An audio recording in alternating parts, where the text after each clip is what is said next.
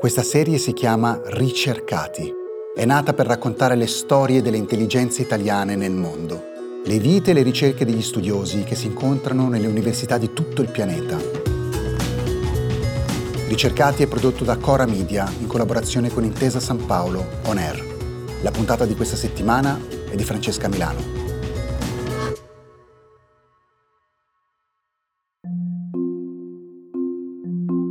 Fare ricerca non significa solo guardare al futuro, ma anche al presente. E scoprire, per esempio, che nei programmi televisivi italiani c'è stata negli ultimi mesi una forte presenza di propagandisti russi.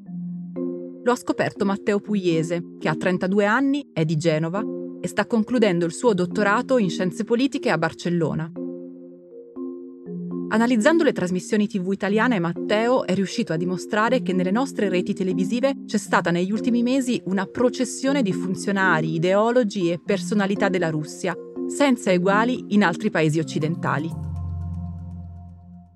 Partiamo da qui Matteo, raccontaci la tua ricerca. Dall'inizio dell'invasione dell'Ucraina io ho seguito sia gli eventi militari che parallelamente quello che succedeva sui media, soprattutto in Italia, che visto dalla Spagna mi sembrava un po' strano e un'esposizione esagerata della propaganda russa sui media italiani. Di questa mia analisi poi l'anno scorso hanno scritto per esempio la rivista americana Foreign Policy e qualche settimana fa anche il quotidiano britannico britannico Guardian e è curioso notare che quotidiani italiani come Repubblica o il Corriere della Sera si siano accorti del problema che ho sollevato solo dopo che l'aveva scritto appunto il Guardian, ma ovviamente non sono stato l'unico a denunciare questa situazione in Italia. Sostanzialmente il problema riguarda la presenza in televisione sulle reti italiane di un numero spropositato di propagandisti russi e non parlo ovviamente di opinionisti italiani ma proprio di cittadini russi che venivano venivano invitati quotidianamente per esporre delle posizioni e delle opinioni che in realtà non apportavano nulla di utile al dibattito perché erano semplicemente informazioni false. Gli autori e i presentatori TV si sono difesi più volte dicendo che dare spazio a esponenti russi nei dibattiti sulla guerra serviva a far sentire l'altra campana. Il problema è che questi ospiti non danno opinioni indipendenti ma ripetono solo delle informazioni false e soprattutto sono controllati dal regime russo, a volte sono persino legati al Ministero della Difesa o ai servizi segreti. Noi sappiamo che le tecniche delle comunicazione stabiliscono che ripetere un concetto aiuta a renderlo più verosimile, no? Abbiamo anche imparato dalla propaganda politica, ad esempio sulla cosiddetta invasione dei migranti negli anni passati. Però ripetere un concetto cento volte, se è falso, non lo rende vero. Mi spiego con un esempio. Per un anno questi propagandisti hanno citato ad esempio esempio il cosiddetto genocidio di milioni di russofoni nel Donbass per giustificare l'invasione russa, cioè per proteggere questa popolazione russofona. Ebbene, basta leggere i dati di due organizzazioni internazionali, di cui tra l'altro fa parte anche la Russia, come le Nazioni Unite e l'OSCE, per verificare che non è esistito alcun genocidio in Donbass e che i morti civili dal 2014, cioè da quando è iniziata l'operazione ibrida russa in Ucraina, fino al 2021 sono stati 3.400 400 di cui 2000 nel 2014, quindi una cifra bassissima rispetto a ciò che viene inteso a livello internazionale come genocidio, soprattutto non c'era un'intenzione genocidaria da parte del governo ucraino. Questo è chiarito da qualsiasi organizzazione internazionale e da qualsiasi università che si occupi di questo argomento.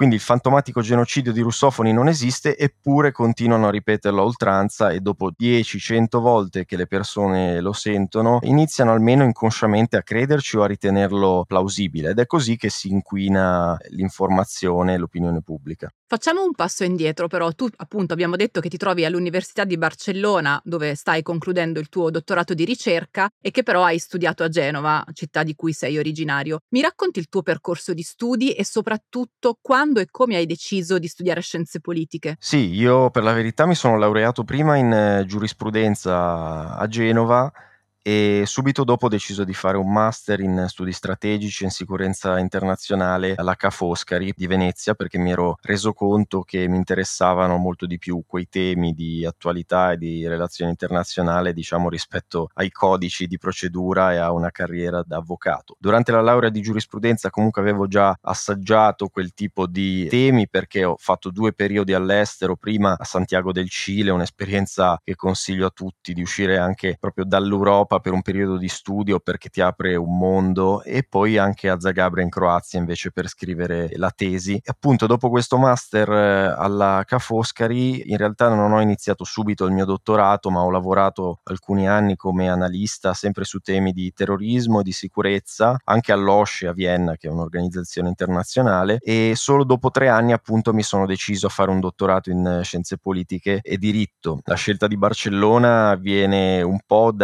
dal tentativo di trovare un'università con dei requisiti in base alla mia proposta di ricerca. La cosa più difficile all'inizio per un dottorato è trovare il giusto tema di ricerca che non sia troppo vasto e che sia ancora inesplorato e trovare ovviamente anche un docente capace e interessato a, a seguire quel progetto. Il mio tema era il ruolo che l'intelligence penitenziaria può avere nella prevenzione del terrorismo, quindi sempre nell'ambito dei temi di sicurezza e feci domanda a Barcellona, in realtà anche per un programma di dottorato nella mia città natale, a Genova, però alla fine fui selezionato a Barcellona e non mi posso lamentare, anzi è stato uno stimolo in più per darmi da fare, per uscire ancora di più dalla zona di comfort del restare nella propria città.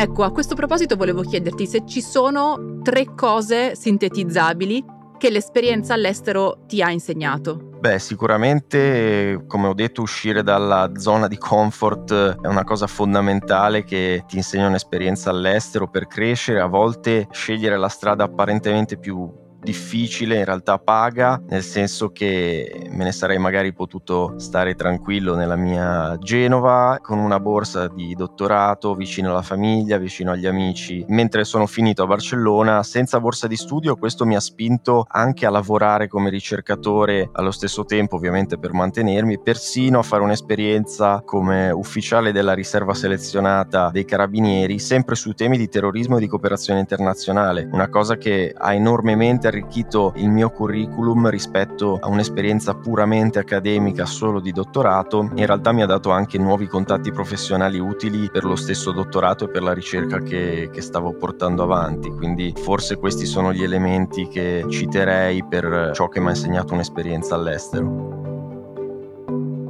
Torniamo un attimo invece però al Matteo bambino che appunto viveva a Genova e che cosa sognava di fare da grande. Beh, diciamo che sin da ragazzo, dai tempi del liceo anche delle medie, sono stato molto interessato ai temi di attualità e affascinato soprattutto da materie come storia, geografia, quelle forse più vicine ai temi di relazioni internazionali che ci sono a scuola e che poi infatti mi hanno spinto a perseguire la passione che continua anche oggi, cioè quella quella di studiare a livello accademico le relazioni internazionali, forse la spinta iniziale arriva proprio da quell'interesse che avevo già a scuola.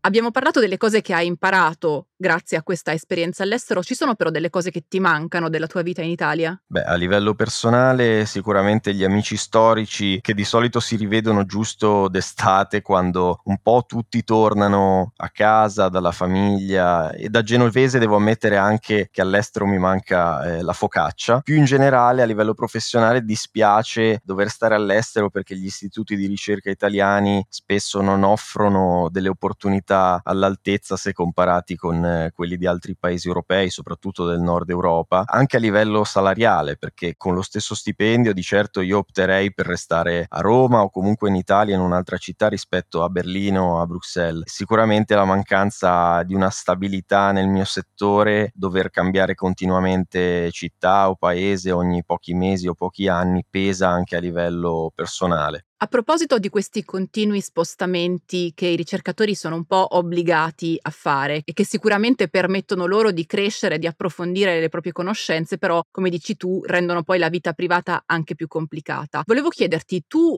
pensi di tornare in Italia alla fine di questo dottorato? Onestamente no, perché le opportunità in Italia nel mio settore specifico ovviamente sono molto scarse, per cui penso che cercherò altrove possibilità di lavoro, soprattutto in istituti del nord Europa, dalla Germania ai Paesi Bassi, che sono all'avanguardia almeno in questo campo specifico e offrono soprattutto delle condizioni di lavoro molto più alte rispetto a quelle che offrono quelli italiani. Torniamo un secondo al tema della tua ultima ricerca, quindi quello appunto sulla propaganda russa e in generale un po' sulla guerra in Ucraina. Tu hai fatto un'osservazione analitica appunto da scienziato, se vogliamo. Quanto è difficile però tradurre quello che tu studi, quindi un qualcosa di analitico in qualcosa di divulgativo che possa essere poi compreso da tutti. Sì, non è facile perché sono concetti concetti complessi e a volte è difficile spiegarli appunto a un grande pubblico, ma quello è un po' la vocazione, la missione di chi fa ricerca non a livello puramente accademico, ma per un think tank, un istituto di ricerca, cioè cercare appunto di divulgare e di spiegare fenomeni complessi non in modo semplicistico, ma in modo comprensibile a un pubblico più vasto, cioè a coloro che non si occupano quotidianamente di quel determinato argomento. Come tu dicevi, io ho messo insieme dei dati raccolti l'anno scorso scorso sulle presenze in televisione nella TV italiana di propagandisti russi. Quando parlo di propagandisti mi riferisco a giornalisti di testate e media controllati dal regime russo, parlo di diplomatici, parlo di ideologi accademici di università controllate dal governo ed è venuto fuori che il canale che ha dato più spazio a questi propagandisti è stata Rete 4 seguita da La 7 e in misura minore anche da Rai 3. Gli autori lo fanno a mio avviso per creare insomma dei dibattiti più animati alzare gli ascolti, ma invitare dieci volte un ospite russo che ripete continuamente delle informazioni false non è un favore al dibattito e alla comprensione, non aiuta gli spettatori a capire o a sentire l'altra campana. Il risultato è poi che l'opinione pubblica italiana è tra quelle più confuse in Europa sulla responsabilità della guerra in Ucraina e sulle dinamiche della guerra e questo ovviamente fa il gioco di Mosca.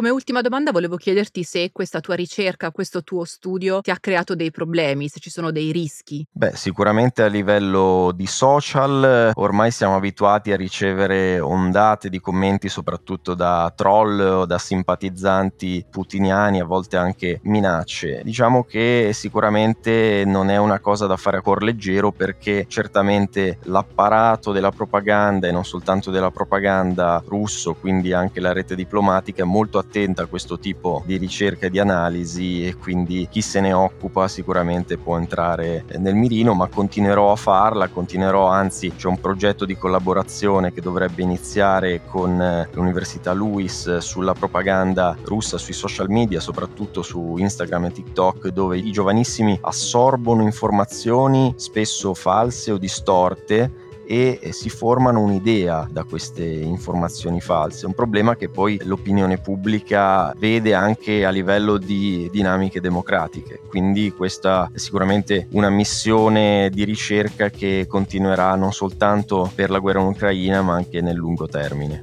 Allora noi continueremo a seguire le tue ricerche. Grazie a Matteo Pugliese per essere stato con noi a Ricercati. Grazie. Ricercati, storie dei cervelli italiani nel mondo, è un podcast di Cora News prodotto da Cora Media e realizzato in collaborazione con Intesa San Paolo On Air. È scritto da Silvia Bencivelli, Mario Calabresi, Cesare Martinetti, Matteo Mievaldi, Francesca Milano e Simone Pieranni. La cura editoriale è di Francesca Milano. La post-produzione e il montaggio sono di Lucrezia Marcelli. La fonica di studio è Lucrezia Marcelli. La producer è Monica De Benedictis.